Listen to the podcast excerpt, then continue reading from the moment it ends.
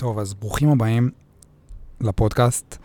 אני עמרי פלד, והרבה זמן לא פרסמתי פרק. לקחתי, אני חושב, כמעט חודש וחצי של הפסקה.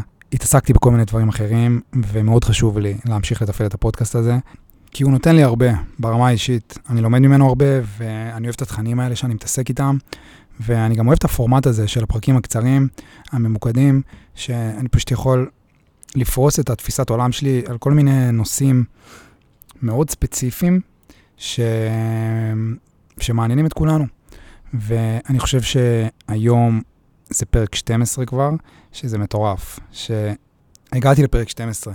התחלתי את זה מתישהו פשוט כאילו מלעשות פרק אחד, ו... וזה הלך ונבנה. והיום אני שלושה חודשים אחרי, וכבר יש 12 פרקים, ומי יודע לאן הדבר הזה יכול להמשיך ולהתפתח.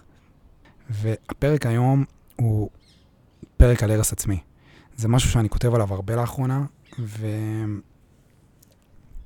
גם שומע הרבה שאלות שקשורות לזה, הרבה מאוד דברים קשורים לזה, האמת. זה סימפטום שיושב, שיוצא מהרבה מאוד נושאים, ובא לי פשוט לתת את הדרך של איך שאני מתאר את המנגנון הזה, ו... ואולי לעשות אותנו טיפה קצת יותר אופטימיים, כי בסופו של דבר אנחנו נבין שזה משהו שקיים כמעט אצל כולנו. אז קודם כל, הרס עצמי זה משהו אמיתי, זה משהו מוחשי. זה לא סתם משהו שפסיכולוגים אומרים כדי להישמע חכמים. זה מנגנון, וכמו כל שאר המנגנונים שלנו, זה מנגנון הגנה. וזה מנגנון הגנה עוצמתי, ויש מאחוריו הרבה מאוד היגיון. בסופו של דבר, כל מנגנון הגנה נועד להגן עלינו מאיזשהו סבל, או פיזי או פסיכולוגי. והרס עצמי נועד להגן עלינו פשוט מלאבד שליטה ולהיפגע. עכשיו, בואו נתחיל מזה שזה קיים כמעט אצל כולנו, במידה מסוימת. יש אנשים שההרס העצמי שלהם הוא הרבה יותר מתון, והוא מתנהג יותר כמו איתותי אזהרה, ויש אנשים שההרס, העצמי שלהם כל כך חריף, שהם פשוט הורסים לעצמם כל דבר טוב שמגיע אליהם לחיים. וזה בא לידי ביטוי בכל התחומים. זה לא רק הפחד מלהתאהב, וזה תמיד, תמיד להיות במגננה. זה עם חברים, זה בעבודה, זה בלימודים, זה הכל. וגם האמת שזה מנגנון שמאוד קל להבין אותו, הוא מנגנון פשוט. אנחנו כל כך רגילים שכל הדברים הטובים שמגיעים אלינו לחיים תמיד נהרסים, אז אנחנו כבר מעדיפים להרוס אותם בעצמנו. אנחנו מעדיפים לשלוט בסיטואציה. זה נותן לנו מין תחושה כזאת של שליטה, שזה, שזה נחמד, אבל בתכלס זה הורס כל דבר טוב שקורה לנו בחיים. זה מאוד מזכיר מכורים שנמצאים בגמילה. קחו למשל מכור להרואין שנקי כבר שבוע, האתגר הקבוע שהוא מתמודד איתו, כל שנייה ושנייה ביום שלו, מגיע מעולמו של ההרס העצמי. הוא כל כך לא מאמין שהוא יצליח להתמיד ו... ולהחזיק, והוא יודע שהוא במילא ייפול מהקומה העשירית, אז למה לחכות עד אז ולסבול? כבר עדיף פשוט ליפול מהקומה הרביעית. הנפילה תהיה פחות כואבת. ו... וזו ההתמודדות של, ה... של אנשים שנמצאים בגמילה. זו ההתמודדות הקבועה שלהם. והרס עצמי זה אותו הדבר. אנחנו מעדיפים להרוס את הדברים בעצמנו עכשיו, מאשר להשקיע בהם ולהיקשר אליהם ולהיפגע הרבה יותר בהמשך. עכשיו השאלה זה למי יש את זה, ובאיזה מידה ואיך אנחנו מתחילים בכלל להבין את המנגנון הזה, כדי להיות טיפה יותר עדינים ואמפתיים עם עצמנו. כי בסוף, זאת המטרה של כל הדבר הזה. איך אנחנו משנים את הפרספקטיבה של הדברים ומבינים איך אנחנו יכולים להתחיל להסתכל עליהם בצורה טיפה שונה. אז קודם כל, וזה הדבר הכי חשוב שיש, אנחנו לא נולדים עם הרס עצמי, אנחנו לא דפוקים, אנחנו לא שבורים. זה מנגנון שנבנה בנו, וזה מנגנון שיושב על כל מיני אמונות מגבילות שאנחנו מאמינים על עצמנו. כי אף פעם לא באמת לימדו אותנו איך להתמודד עם אהבה, ואף אחד לא הסביר לנו מה זה אומר לאהוב את עצמנו. כל מה שאמרו לנו כל החיים זה שהחזק שורד והיפה מנצח, אז לקחנו את כל הדברים שאנחנו אשכרה שונאים בעצמנו, את כל השריטות שלנו, את כל הפאקים שלנו, והדחקנו אותם מתחת לתדמית נוצצת ומשופשפת, כדי שיחשבו שאנחנו הכי יפים והכי חזקים. וזה למה לשלוח ילד לבית ספר זה הדבר הכי גרוע שאנחנו יכולים לעשות לערך העצמי שלו. זו סביבה מזויפת, שמודדת הצלחה ומייצרת השוואה.